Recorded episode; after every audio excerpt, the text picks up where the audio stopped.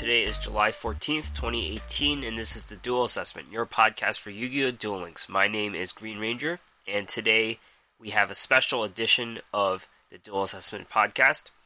Uh, as you may notice, Deck Tech, a man who eats, dreams, and breathes card games, is not here today, but the reason is he is on an assignment, and he is going to bring a special a special treat for you in that we have an interview with first and current Duel Links World Champion Timmy Chiew. Timmy Chiew, coming hot from New Zealand, is going to interview with Deck Tech, and they will come up shortly. But um, it's an honor having Timmy to speak to us today, and you won't want to miss um, a world champion's perspectives on the game and suggestions on how to improve the game. Um, all this insight from the highest level Duel Links player. Uh, we also have some other things to talk about this week, including the upcoming 2018 World Championships. They uh, there was a little leak about how the format would be, so I would be discussing that, and also the new cards from Gladiator Beast Dual Island. So it'll be cool to check out if those cards can bring Gladiator Beasts back. But first, let's talk about my week in Duel World. Um, honestly, for for an episode where we have such a special guest, I have nothing to talk about in my week in Duel World. um, I'm still in Plat One, and I I probably didn't put in the games this week. Normally, I would play a few games a day after work or something, but things have been a bit busier in that uh, I wasn't really getting any breaks and things like that, and coming back home tired. So I just uh, you know auto dueled the various Syrus and uh, Gladiator Beast events. So, but I did you know I did try some decks in Aliens and Bujins. Aliens, I saw a Reddit post that got King of Games. Um, I think I tried the same deck, but I don't think I even got to the promotion game. I may have gotten to the promotion game for Plat 2, but nowhere there. And Bujins, of course, um, you know they they they seem to be a deck that has a lot of potential since they can do a, a lot of different things. But Fur Hires being top dog, Dyna pretty much kills the deck since Dyna is a has an ability when he special summon to remove stuff from the graveyard, and that's what Bujins. That's their you know their toolbox is stuff in the graveyard. So it's a bad bad spot for Bujins right now. So that's why I have not gotten off Plat One.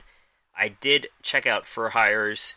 I, I probably will go to Fur Hires next because of some new deck developments, which I will talk about now.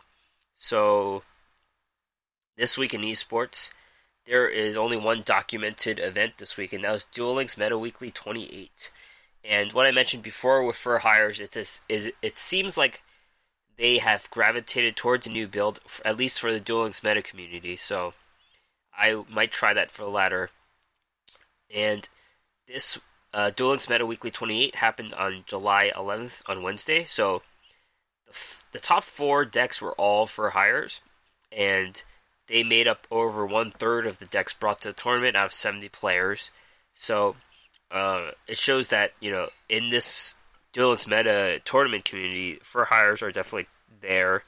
And if you've played ranked at any capacity in plat and above, they are probably the most common deck. So, you know, it's kind of the next replacement for Sylvans. I, I, personally find them to be more palatable than Sylvans. I hated Sylvans, but Fur Hires, Fur Hires are more of a dumb deck. They're, it's like they have a really high power level, and it doesn't take much for them to get there. But they weren't as brainless as Sylvans were because there's there's a lot of board consideration on filling up too much space, sequencing, uh, knowing what your player, what the opponent has, and things like that. So I personally struggle with Fur Hires. That's why I'm not uh, at a high rank right now. But it's something I probably would have to pick up. But um, Amazoness and Masked Heroes are also common in this Duel Links meta. And also, Battery Men, Gem Knights, Spellbooks, and Six Samurai showed up in some capacity from 1 to 6 players. 6 players brought Battery Men, actually, so that's interesting. First place, Foo Foo Foo 420. This is a Fur Hire deck. Beatdown, all all top four decks were beatdown Fur Hire, so not much variation here. But the new development here is that there are Sphere-Kuribohs. Um, there are two Sphere-Kuribohs in this guy's main deck, and one in the sideboard, so you could have gone three. Um, and that, that could be a number of different reasons. I think it's because of Wiz. So Wiz cannot counter the Sphere-Kuriboh's uh, defense effect, so it would counter Econ and things like that, but not Sphere-Kuriboh. Another new development in this Fur Hire deck is there's only one recon. Um, there's three Donpa in this deck. Donpa is the one that destroys face ups. Recon destroys sets. So there is only one recon. And yeah, I, I think the main thing to take away is that Sphere-Kuriboh is acceptable for Fur Hires. I personally have two copies, so I will try out this deck. And the one recon is interesting as well. Second place, Mr. Cellophane. Same, uh, another beatdown Fur Hire. This one is the only one in the top four that does not have Sphere-Kuriboh. It looks a bit like last week's um, Fur Hires, but there is only one recon as well with three Donpa. So that seems to be a new trend. This deck relies on Hey Trunades to um, win the game, I guess. Third place, Yami Mia. Yami Mia brought a beatdown Fur Hires. Same structure, similar to Mr. Cellophane. There's uh, Hey Trunades in the deck, two Treacherous Trap Holes up, uh, zero Mayhem Fur Hires, and there are Sphere-Kuribohs in the sideboard, so this person probably could have put in some in their tournament. And third place, Yay Hey. Uh, not the fourth beatdown Fur Hires, though this is kind of Yay Hey's specialty in that he uses the regulation of tribe as a protection card and also to remove the fur hires that are extra. There's three Paleozoic Canadias, that makes this one a little bit different. But similarly, there are three Donpas and one Recon. So think about trimming the Recons from your deck. This one has three Whizzes. That's something we saw with Shiny Sophion, I believe, a couple weeks ago. But, um, you know, you could play around with how you build this deck. It's a good thing that they're not really confined. I mean, with fur hires, you know you're going to put three um, beats, you know, at least two of certain things. And it appears three Donpa and one Recon is the way to go. But there is some flexibility here. It's it's one way to separate yourself from the pack on the PvP ladder. Definitely Sphere-Kuriboh is the way to go, but you can check out these decks and learn from the players. So that is it for esports, and now transition into our interview with Timmy Chiew. Um, as I mentioned, Timmy is the current world champion of Duel Links, the first world champion from New Zealand, and he has history in the TCG as well. So I will patch in Deck Tech and enjoy the interview.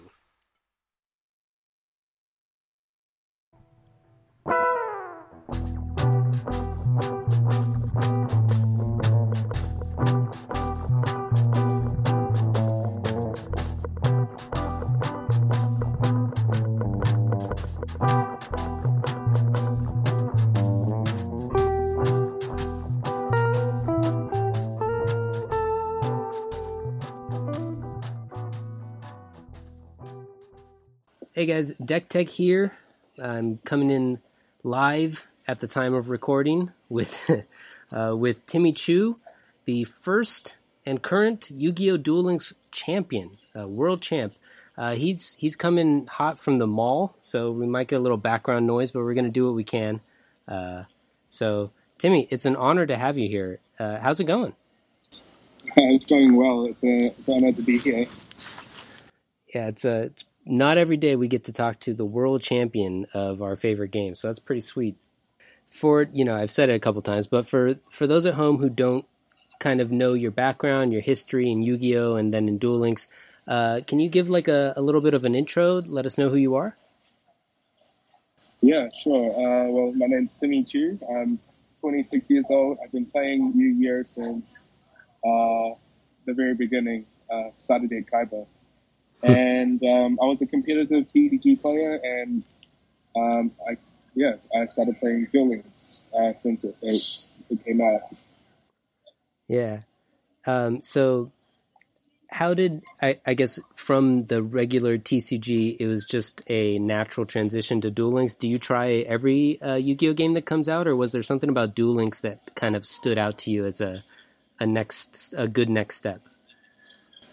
Uh, well, recently, um, online card games or like collectible card games have become more popular, like uh, Hearthstone and um, like Magic Online, and mm-hmm. now Magic Arena.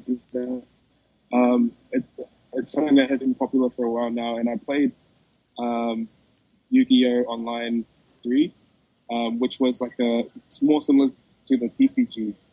Um, yeah, and I thought that Duel Links was something like that. Uh, but yeah, um, I just started playing Duel Links because it's accessible, um, and I can play it on my phone at work and after work and um, public transport. Yeah. Yeah. Yeah, I uh, I felt the same way. It's, it's nice when you can jam games while you're supposed to be doing something else, right? Yeah, yeah. uh, so how did you go from just picking it up and maybe you know playing while you're at work or whatever to becoming the world champion? What? How did that happen? Uh, well, I started um, Duel Links pretty casually, so um, yeah, I never intended. Uh, I, I wasn't aware that there would be a world championship. So I just played for fun, uh, and because I really love the game, I just kept playing. And I got really into it when uh, after the first KC Cup, because at that time I was free to play, and I, I thought it was the most fun thing ever. So I started investing money into the game, and yeah, uh, and I started trying a lot harder when they said that there'll be a world championship. Nice. So um, I don't remember. Did you qualify on that first KC Cup? Um, I qualified through the, the World Championship qualifiers. Okay. Um, yeah, the the KC Cups. Um, I was pretty casual then, uh, just playing free to play stuff. Gotcha. And then that gave you the bug, and then you got got hardcore mode on them. Yeah, yeah. Nice. Um, so, what's it been like as the champ? Has has anything changed? Have you gotten any I don't know sponsorships or anything like that? Um, yeah, um, I've got a sponsorship with Yu-Gi-Oh! Singles, um, YGOSingles.com. Um, they're a TCG company, and um, I, I, know them from the TCG, and they know me from the TCG. And uh, yeah, uh, I got a sponsorship from them. Um, but yeah, n- nothing really different. It's just the same. Uh, except now my friends give me a lot of give me a lot of stick. for being the champ. Yeah, that's funny. I like that. Uh, a couple of the other players who were at that World Champs were also um, former TCG players, right? I know you mentioned that you were kind of close to Tut Pup. Um, I know Decade used to play. Do you do you know any of the rest of the guys who were there? Um, I'm not. Uh, I'm not sure about the Duel Links players that uh, yeah, I'm not sure which ones of the Duel Links players were TCG players because I didn't really know any of them before mm. Worlds. Gotcha. Uh, yeah, but I knew a, lot of the TCG competitors for Worlds. Right. Okay. Well, that's cool. Uh, and and so the TCG players are they the ones who are giving you flack about being the the Duel Links champ? Uh, yeah. they they always say that Duel Links isn't a real real world championship. I gotta win the real one. Oh yeah, you got the digital one now. You need the real one. Uh, okay, well, why don't we shift gears a little bit? Um, for our our listeners who are, you know, maybe not trying to be world champ, but definitely trying to get better at the game. What what types of tips or do you have anything for them to try to better their game on a day-to-day basis things that helped you get to that such a high level yeah um, um, when i was training really hard for the tcg um, I, would grind a lot of games um, and that would help me to get to know a deck, a deck a lot better mm-hmm. and after every single game i would try to reflect and see what I could have done better. Regardless if it was a win or a lose, I would, I would analyze my games.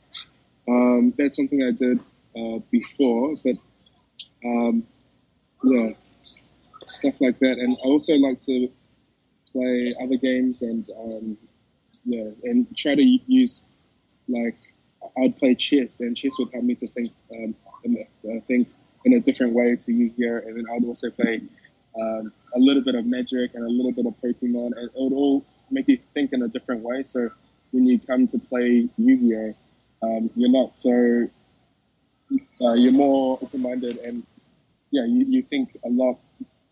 Yeah, you think a lot more outside the box. Yeah, that's nice. Um, what what decks are you kind of playing now? What decks do you like um, in the current meta for people who maybe want to get a little better and they, they want to settle in on one deck to practice with mostly, or or I don't know anything. What do you think are the competitors? Um, I think uh, at this stage right now, the basic is uh, Mhm. and but that's a deck that I really hate to play. Uh, yeah, it's just yeah, I, I just don't like the deck. But um, what deck am I currently playing? I'm playing a lot of Amazons and Heroes. Um, yeah, I like Amazons and I like Heroes because you can sort of customize it a little bit more than the Kurhio deck. So you can add your, your own text and uh, you can build it in a way to beat other decks. Yeah, that's nice. I like. Uh, I'm playing a lot of Amazoness right now too. I like that one. And yeah. I used to be playing before that. I was playing a lot of Sea Stealth, and you did a, a video about it that helped me out a little bit. So uh, that was sweet. Oh, great. Yeah, thanks for that.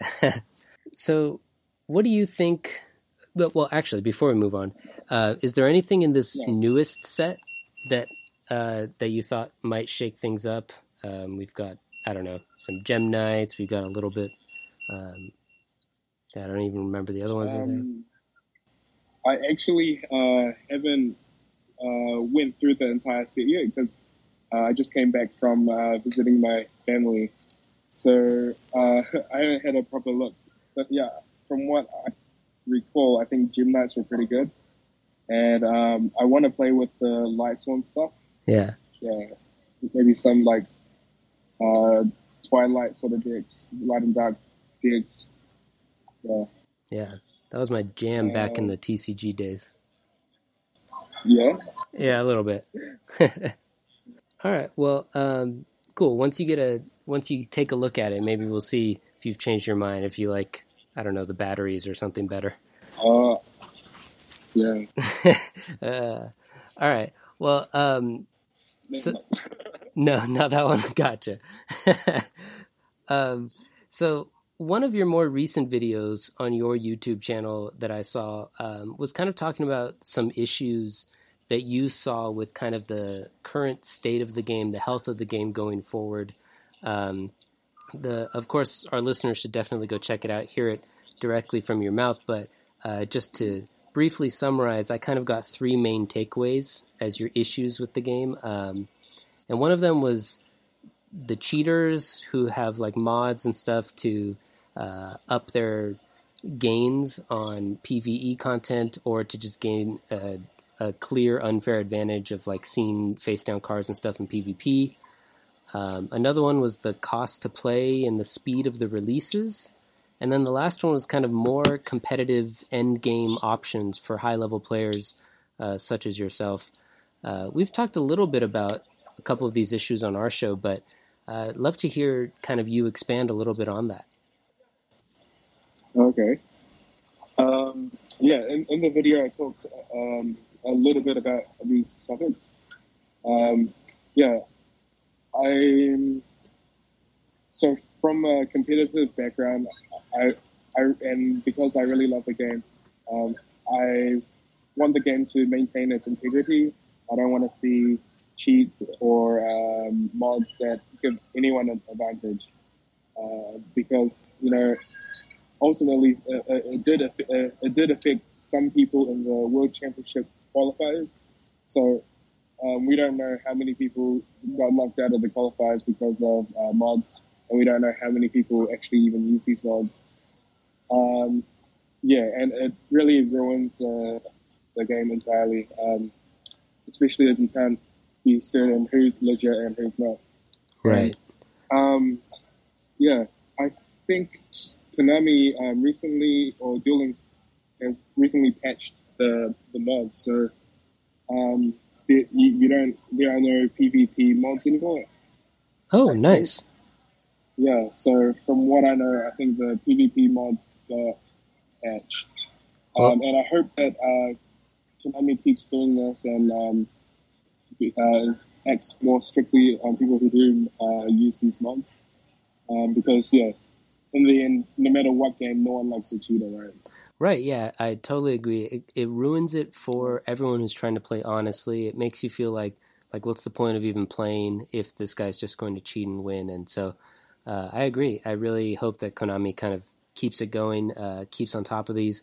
Uh, of course, you've got to assume that as soon as Konami shuts down one popular set of mods, they're going to start trying to make a workaround for the next set. So Konami has to stay on it. But uh, I hope right. they do because I agree. I think that that's definitely worth their time. Yeah, the next was on uh, the cost to play and how, um, how often that they release new sets. And um, yeah, I think pretty much every player can can uh, say the same thing. Um, no, no, one likes how expensive the game is, and no one likes how how many uh, how how quick the packs are released. Um, and and not only that, I, I really hate the power creep and how money is put into the game uh, for cards and older sets are, are totally worthless. Mm-hmm. Um, and it's not like Hearthstone where you could disenchant your cards and create new cards. That's like absolutely worthless, and it's cards that you'll never use or you'll probably never use again. Like, what's the point of having an ultra rare X Raider, for example? Mm-hmm. I have four. Uh, yeah. yeah. um, and yeah, the, I, th- I think if they can slow down the sets and uh, slow down on the power creep, then um, the meta can develop better. And this is actually better for competitive play as well. Because a lot of people, they don't have time to master a deck and then a new deck has already been released. So the quality of play is actually not at the highest it, it can be.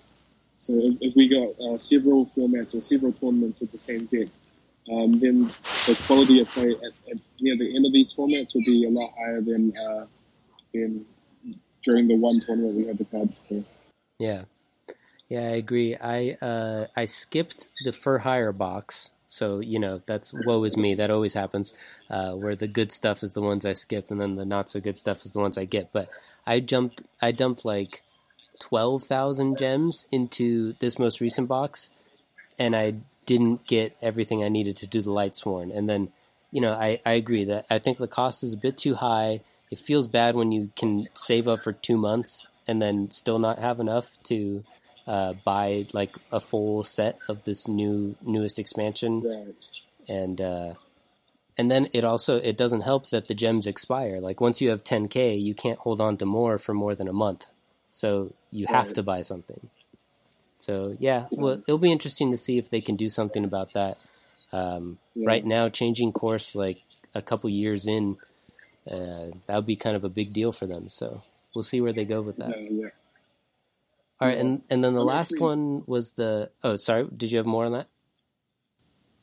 Uh, I was going to talk about the competitive play. Perfect. Yeah. Uh, I was actually playing a lot of uh, Magic Arena recently, and they have these modes um, they have a lot of different game modes, and some of these modes are like uh, draft modes uh, and like standard um, modes, and you um, and dependent on how many games you win, you get a certain amount of prizes. And um, I wouldn't Magic or anything, but um, I, I was able to go infinite with these uh, gems. So um, you know, something like this uh, makes the game a lot more sustainable, especially for the better players. Um, and people want to get better as well. So those people who don't go infinite, they're going to spend money to get better and, and play more and increase their card pool and whatever. And uh, this is something that um, I suggested to the developers last, last year in Japan. And um, they assured me that there would be something for competitive players. And uh, yeah, I, I really want to see a mode like that where, you know, if you win, you get you get you get cards, you get packs, you get gems, whatever. Um, because this um, helps us um, be able to expand our collection without having to spend that money. Mhm. So even if they do decide to keep releasing cards at the same rate it is, um, if, if there was another way to obtain the cards without spending money, um, this might uh, stop the bleeding, I guess, or um, or even yeah. Um, so at the moment, I've I, yeah I really don't play much Duel Links because um, the, the the competitive decks are so few, and um, if you know the matchups, that's you know everything. And once you get to King of Games, there's nothing nothing more to do. So uh, I find it pretty pretty much uh, pointless to play after you've reached King of Games um, because you're just playing PVE for the rest of the month. Mm-hmm. Yeah, there's no um, top of the ranked ladder like in Hearthstone. We know they they rank everyone numerically, so uh, the players can still compete just to see who's number one within that highest echelon. And then, uh, of course, Hearthstone has a completely different system where that is also tied to their pro scene, uh, which it has its benefits and and you know its downsides. But at the very least, they have some ranking, which is seems like a pretty simple fix, or not really fix, but a, a pretty simple feature to add to give these players, give you guys this extra competitive uh, point to even continue playing after King of Games. Yes, exactly. Yeah. All right, cool. Well, um, I really appreciate you taking the time to chat with us. Um, we have to leave some time for Green Ranger to do the news and talk about how his day's going and all of that. So uh, I think I'll let you go. It has truly been an honor uh, chatting with you. We really appreciate you coming onto the show. Um, you, do you want to give any shout outs? Uh, plug your YouTube channel, the sponsor again, uh, anything else that you want to talk about? Your Discord? Yeah, yeah, sure. Um, shout out to Bricks and Potato. That's my um, team. And my sponsor is YGOSingles.com. Um, if you play with TCG, check them out. They've got the best prices on TCG cards. And yeah, um, check out my YouTube channel if you're a Duel Links player or a Yu-Gi-Oh fan. Um, my YouTube's uh, youtube.com slash Timiwa. Great. Well, thanks a lot, Timmy.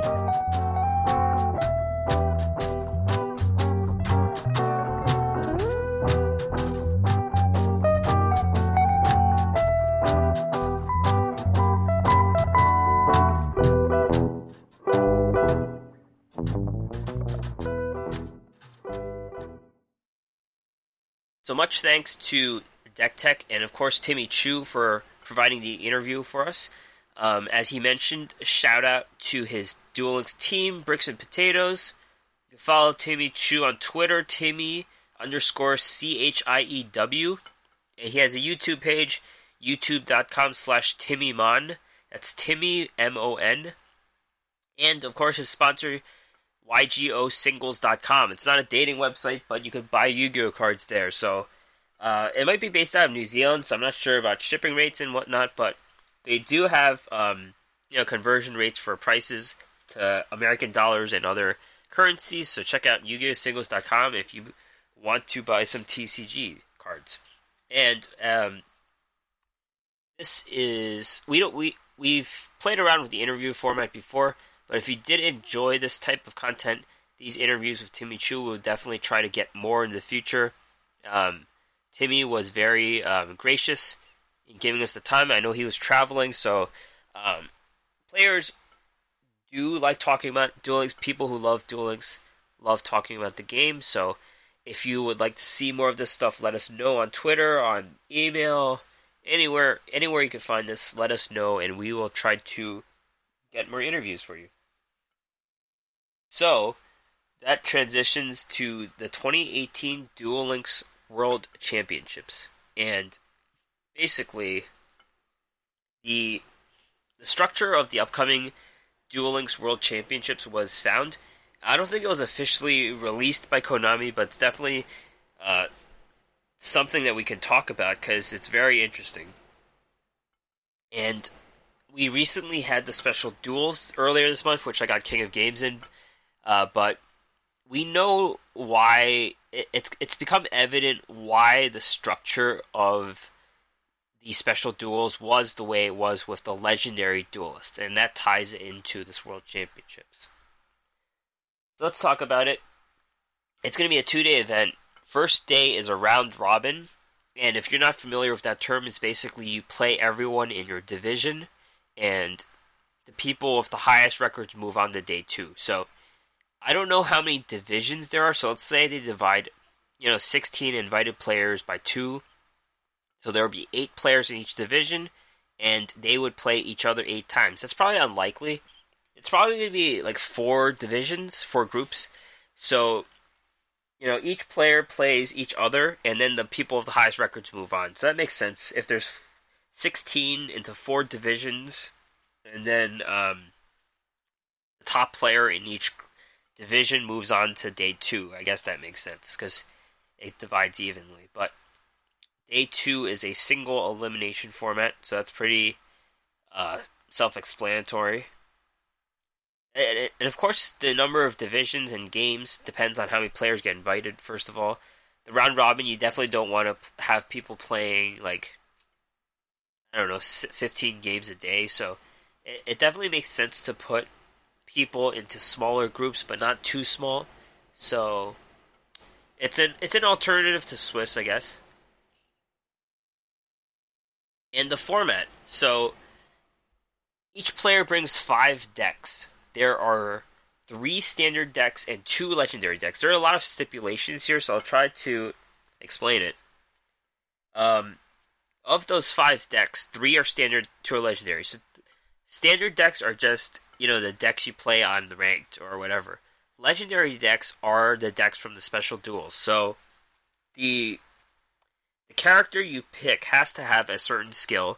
So they probably won't have balance or restart, you know, the common skills that are shared among people, but they do have their signature skills. So let's say Crowler has the ancient gear skill. So um you know, things like that. And with these five decks, each has to be a different character, and each has to be a different skill. So, uh, that's a lot of that's a lot of negotiating. Um, obviously, with the legendary decks, you don't want a, I guess, a really good skill on PvP. So you won't.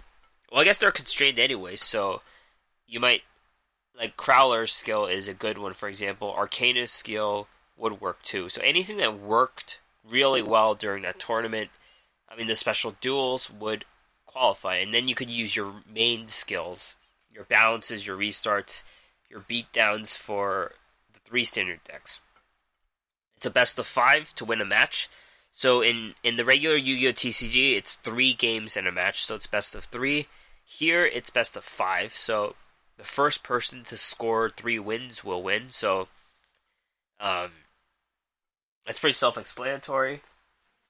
Each deck can only be used once in each match. This is pretty important. Um, usually, they let the losers keep their decks. So usually in like Hearthstone tournaments, I think a winning deck typically cannot be used twice. So you have to sometimes dip into your weaker decks to try to get a win, and that makes it a little bit difficult. Here, it seems like a losing deck cannot even be used. So um, all five of your decks are going to be tested, and a weak point can be exploited pretty good. So, um, definitely a deck building consideration to have five strong decks.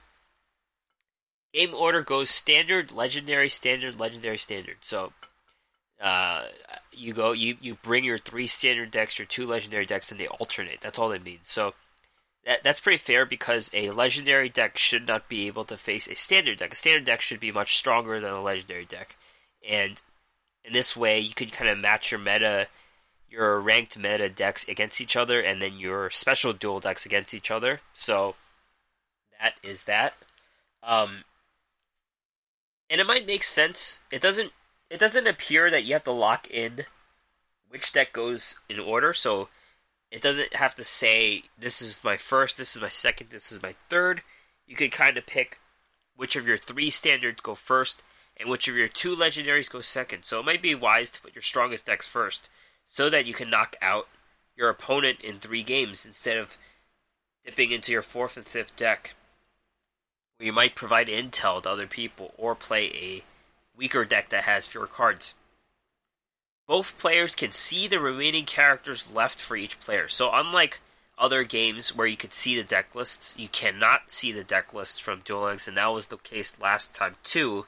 But here, you just see the character. So let's say you're watching this on Twitch, each person is going to have five character faces on each side. So let's say you got Kaiba, you got Joey, you got Mai, you got Crowler, you got Espa Roba or something. So, and then they, I guess they just get grayed out or something. So it's kind of like Pokemon. You have your your Pokemon on the bench, and you don't know what skills they have, but they're they're there, so you can kind of get some intel about what they're playing. Obviously, like I said, Crowler uh, is probably playing Ancient Gears, or he could be disguising himself as Beatdown. Um, so that's some information for the players about knowing what decks to expect uh, for the tournament. Legendary decks are the same as last month's special duels, as I mentioned, but the, it's possible they changed the list of skills and cards because um, Konami likes to do this in that they disguise an event to have some purpose, and it's it's apparent that the special duels were to collect data for the championships. It, it has to be right because stipulations were so specific. Each character was limited to two or three skills. You had required cards, you had optional cards, but you needed certain cards. So, um, obviously, they probably knew, you know, Arkana or Crowler were the strongest guys. Uh, I don't know. It could have been something else, but those are the most common ones I saw. And they might give Crowler weaker cards in his pool. You know, they might tweak it a little. And it's also important to note that you could play skillless. So, like I like we mentioned before, special duels. Some people just brought fur hires with no skill, uh, no dual skill. I mean, not no skill, but um, you could choose to play your legendary deck as a meta deck that has no skill, but then you have to weigh if this neutered deck with uh, with the character's required cards and no skill is better than the other three meta decks in my standard list. So there's a bit of balancing there. Um, card. This is the most important thing I think. This is this this next stipulation is going to make the decks very not meta, very unexpected. Card limits are spread across your five decks. So if you have a limited card, you can only use one across all five decks combined. If you have a semi-limited card, you can only use two. And all of the unlimited cards, which you have three copies of in your deck, can only be used all across all five decks. This is huge. Um, you can only use two econs in all five decks combined. So obviously, you kind of this this puts a huge restraint on cards like Treacherous Trap Hole, um, Econ, Mirror Wall, Super Rush, Wall of D, any really common good back row. Monster cards are less affected.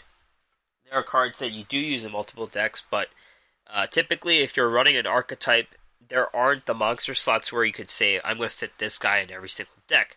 There are cards that do that, but um, this kind of this spreads things out. So, you know, let's say you're going to bring five decks. You're bringing fur hires. That would be Kaiba. That would be Beatdown. And will you put a treacherous? Let's say you don't have three treacherous trap holes. You could only put one in that deck, and then you'll have a second treacherous trap hole for your Masked Heroes deck. So this does put the champions likely do have three of each card. People like me don't, but you know, it's possible a person going into this tournament does not have three of a card, and this is where having three treacherous trap holes is a really good thing. So let's say you're bringing fur hires, you're bringing masked heroes. Masked heroes do use beatdown, but let's say you are trying to hedge, you're putting Aster into a legendary deck slot with the um, the skill that gives them a thousand attack on the field.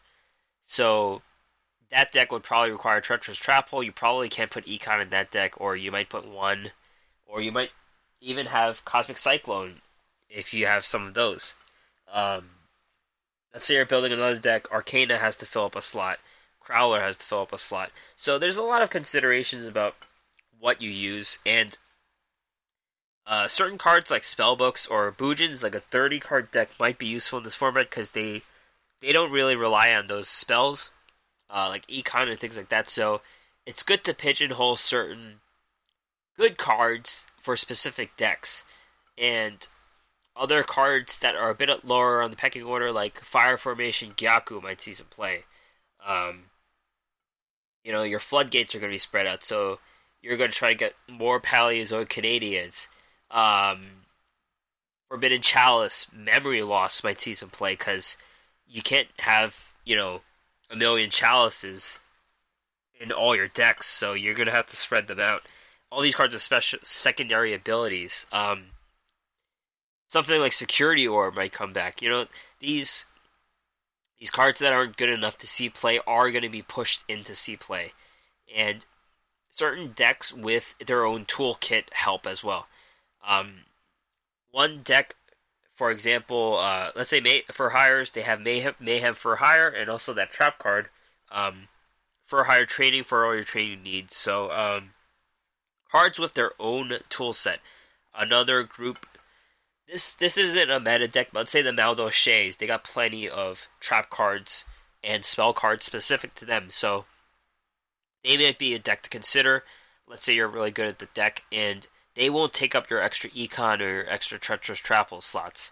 So there is all the players going into the world championships are going to have a long time to build these decks. They're going to need to think and see what is what. It's not only spreading out your limited resources across your five decks, it's knowing what the opponent's going to play and trying to, to anticipate that and counter it. So it this is definitely going to be really fun to see what people are going to bring because of all these constraints.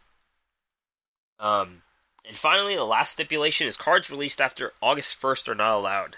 So, I believe that's a new Chazz event. That's when that's going on. But all these cards are currently legal. Taya, Taya is coming on deck, so she's going to be legal too. So, um, this makes sense too. Obviously, you can't, you know, surprise someone with a card. So, so that's all we have for the 2018 Duel World Championships.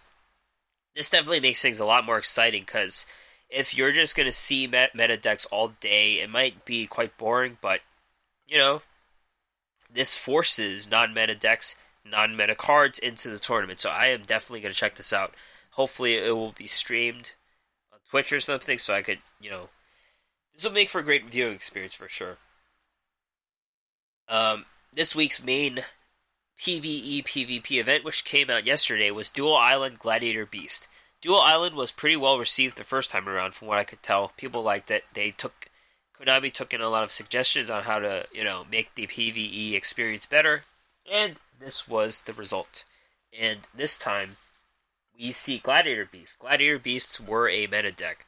They were probably they. I don't think they were tier one. They they needed to hit into things, and that was their weakness. But they were a solid top tier tier two deck, I'd say. And they showed up in tournaments, they showed up on ladder, people got king of games with them, and there are some new Gladiator Beast cards coming. And yeah, we already have these cards, so if you've played the event, you probably scored some of these. Last time Gladiator Beasts were around, Bestiari saw some play. Bestiari was the bird that 1500 when they tagged out so just to explain Gladiator Beasts, if you're a new player, Gladiator Beasts have a. T- they're kind of like wrestlers, so they tag out and tag in. If you're thinking about a, a wrestling WWE um, tag team match, the person who tags out will tag in their partner, and what happens is after a Gladiator Beast goes into battle with a monster, so they hit or they get hit, they go back into the deck, and they bring in a new monster which has an ability. So basically, they have this tag in ability. Um, Bestiari was a winged beast that had 1500 and it destroyed a spell or trap when it brought, got brought back in. Dimacari. Dimacari saw a little play. It wasn't the best one. People usually put one in, but it could attack twice during the battle phase. Laquari was one of the was the main SR chase for Glad Beast, and it was basically a 2100 when he came on the board, as well as just being an 1800. Um, Another card you saw was Murmillo. Murmillo was weak. only had 800 attack, but it destroyed a monster on the field when tagged in, so that was a pretty good ability. And I think people saw some of the um, fusion cards. As Essedarii was a gorilla that had um, 2500, that was all it did. It had no uh, special ability, but it was a contact fusion. So Gladiator Beasts do contact fusions where they fuse each other without polymerization. And of course, I believe Necrolos or Hyrcanos. I think Nec- was the other uh, fusion. It was a contact fusion of three Gladiator Beast monsters, and it was kind of like a uh, the finisher, but you didn't really need it. So let's see the new cards here. The first one is Gladiator Beast Darius. Darius is a UR. 1700 attack, 300 attack, 300 defense, Beast Warrior, Earth stat, uh, Earth attribute. When this card is special summoned by the effect of a Gladiator Beast monster, target one Gladiator Beast in your graveyard and special summon it. But its effect is negated by this card and it is shuffled to the deck when this card leaves the field. At the end of the battle phase, if this card attacked or was attacked, you can shuffle it into the deck, special summon one other Gladiator Beast, except Darius. So, Darius basically just comes onto the board and brings another guy back from the graveyard. It's a pretty good ability. Um, it would be broken if the other guy had also their ability, so you would double up on tag out ability, tag in abilities, but it's still pretty good. And the easy thing to do I think the main combo with Darius is you bring him onto the board, you get another card out, and then you contact fuse into Essedarii. So Essedarii's the gorilla with 2500 attack, and basically that's all it is. You get a Essedarii out. So um, it's not the best ability, and, and another card it works with is Gladiator Beast Andal, which is just a 1900. It has no, it's a normal monster, so you know, it's not it's not the worst card, but it is it's okay. It gets you an Essedarii on the board, which is something to consider. Another card is Tygerius. Gladiator Beast Tygerius is 1800 800 Earth Beast. Um, this card cannot be used as a fusion material monster. When this card is special summoned by the effect of a Gladiator Beast, you can discard one Gladiator Beast to add one Gladiator Beast from your deck. So, you basically discard one from your hand, and then you add one from your deck to your hand. So it's just swapping a monster. This card does not have a great ability the the one we just saw, Darius brought a monster back from the graveyard for free. This one, I don't think Gladiator Beasts have a full hand. Typically, they have things like Draining Shield, which would be set, and they're not really adding to their hand. They're bringing them back to the board. So it's conditional. This ability is conditional if you even have a card in your hand, and then it can't be used as a as a contact fusion, which sucks because you do want the Essedarii on the board, and it doesn't really do anything to affect the board.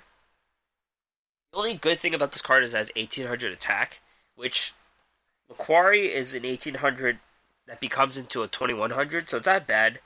Um, I think it, I think this is worse than Darius, but it could be a budget Laquari. That's that's how I see it. The effect is not the best either, because you want to tag them out. You don't want to. It doesn't matter which one you bring into your hand. You just want the one special summoned from the deck, not summoned. So there's no ability when you summon a Gladiator Beast. Another new card is Equesti, Gladiator Beast Equesti. 1600, 1200 Winged Beast, Wind. Um, when it gets tagged in, when it gets special summoned by another Gladiator Beast, target one Gladiator Beast in your graveyard and add it to your hand. At the end of the turn, at the end of the battle phase, when it was attacked or attacked, you can put it back in your deck. So this ability is somewhere in the middle between Darius and Tygerius. It's better. It's worse than Darius, better than Tygerius because you get a card for free. You know, um, any gladiator beast in your graveyard, you target it and you add it to your hand. So it's it's a fringe one, I'd say. It doesn't affect the board. Unfortunately, Bestiari and Murmillo do affect the board, but you could play around with Questy. Two more new cards. This is Gladiator Beast Retiari. 1200, 800, 3 star Aqua Warrior. I mean, Aqua Water attribute. When this card is special summoned by the effect of a Glad Beast, you can remove from play one card from your opponent's graveyard. If it was attacked or attacked, you can return it to the deck and special summon another Glad Beast. So this ability, the tag in ability is basically remove one card from your opponent's graveyard out of play. Banish that card. And banish from graveyard is not the worst thing in the world. It's it, if you if you played against Fur Hires, the Dyna does that. But it's it's not an ability you want as your only ability. It's good if it's extra. That's how I feel about it. Um, certainly, in the Sylvan meta, in the Mastero meta, they were pretty good abilities. They they um, if you banish the Sylvan, that was pretty solid because then you, you would um, not Sylvans. If you banish the Destiny hero, that would prevent them from drawing two cards and stuff like that. But um, it's not. It doesn't. It's weak. This card, Retiari, has 1200 attack. It doesn't affect the board like Murmillo does. It does not destroy anything. It doesn't affect the board like Bestiari does. It's just an extra ability. So, I think this one does not see play. Um, unfortunately. And the last card is Gladiator Taming. This is the only spell you get from this new set. It's a quick play spell. You get two options. If you have a face up Gladiator Beast on the field, activate one effect. Select one face up monster your opponent controls and change its battle position. Second ability. Select one face up Gladiator Beast your opponent controls, take control of it until the end phase. So if you look at this card, you think it looks like Econ, but the first uh, ability is Econ. You switch you switch them into defense mode or attack mode, but the second ability is only useful if Gladiator Beast become a meta deck. You take control of a meta of a Gladiator Beast. Unlike Econ, you don't have to tribute your own guy, but at the same time, this is extremely techy if Gladiator Beasts become the you know the new fur hires. If if you're putting this in your deck and you're the only person playing Glider Beast, it's kind of useless. It just does flipping one guy into defense mode. So definitely, it won't see play unless these cards actually make Glider Beast worthwhile. So overall, I don't think these cards do enough to make Glider Beasts worthwhile. Again, I could be wrong. Uh, I do like some of the cards. Darius, I like. Tygerius is a damper. Retiari is no good. Equesti is okay. Gladiator Beast Taming isn't that good, so you know, it, it's fine. It's Gladiator Beasts had their time, I guess. If you if you do like playing the deck and want to make them see a comeback, it would be a good thing to try these cards out. But I don't think this makes them come back. Um, but you know, it's it's six new, it's five new cards to test out, and it's fun just to test out things. So see if you can make it work. It'll be fun to do.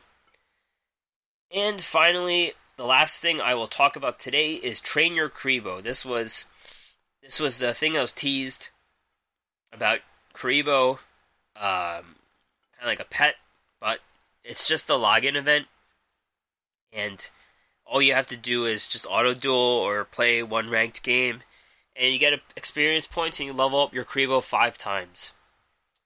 Um, I, I personally thought it would be a competitor for Pokemon Go, but it Seems like that's not the case. It's just kind of a login event, and you get a prismatic um, URSR ticket at the end of the in early August. So that's all there's to it.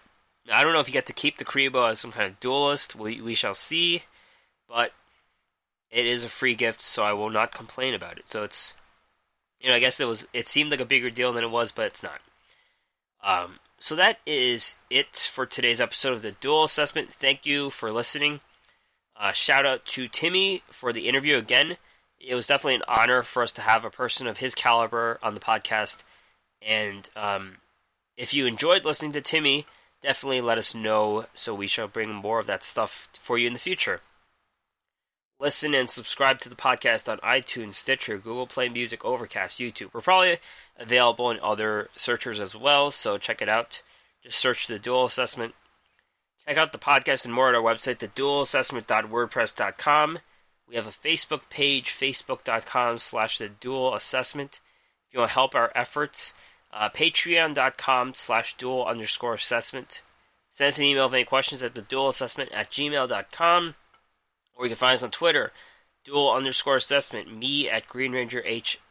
Oh, Green Ranger CCG, I forgot my new name. And Deck Tech, who did the interview with Timmy HS Deck Tech. Thanks a lot, and see you guys later.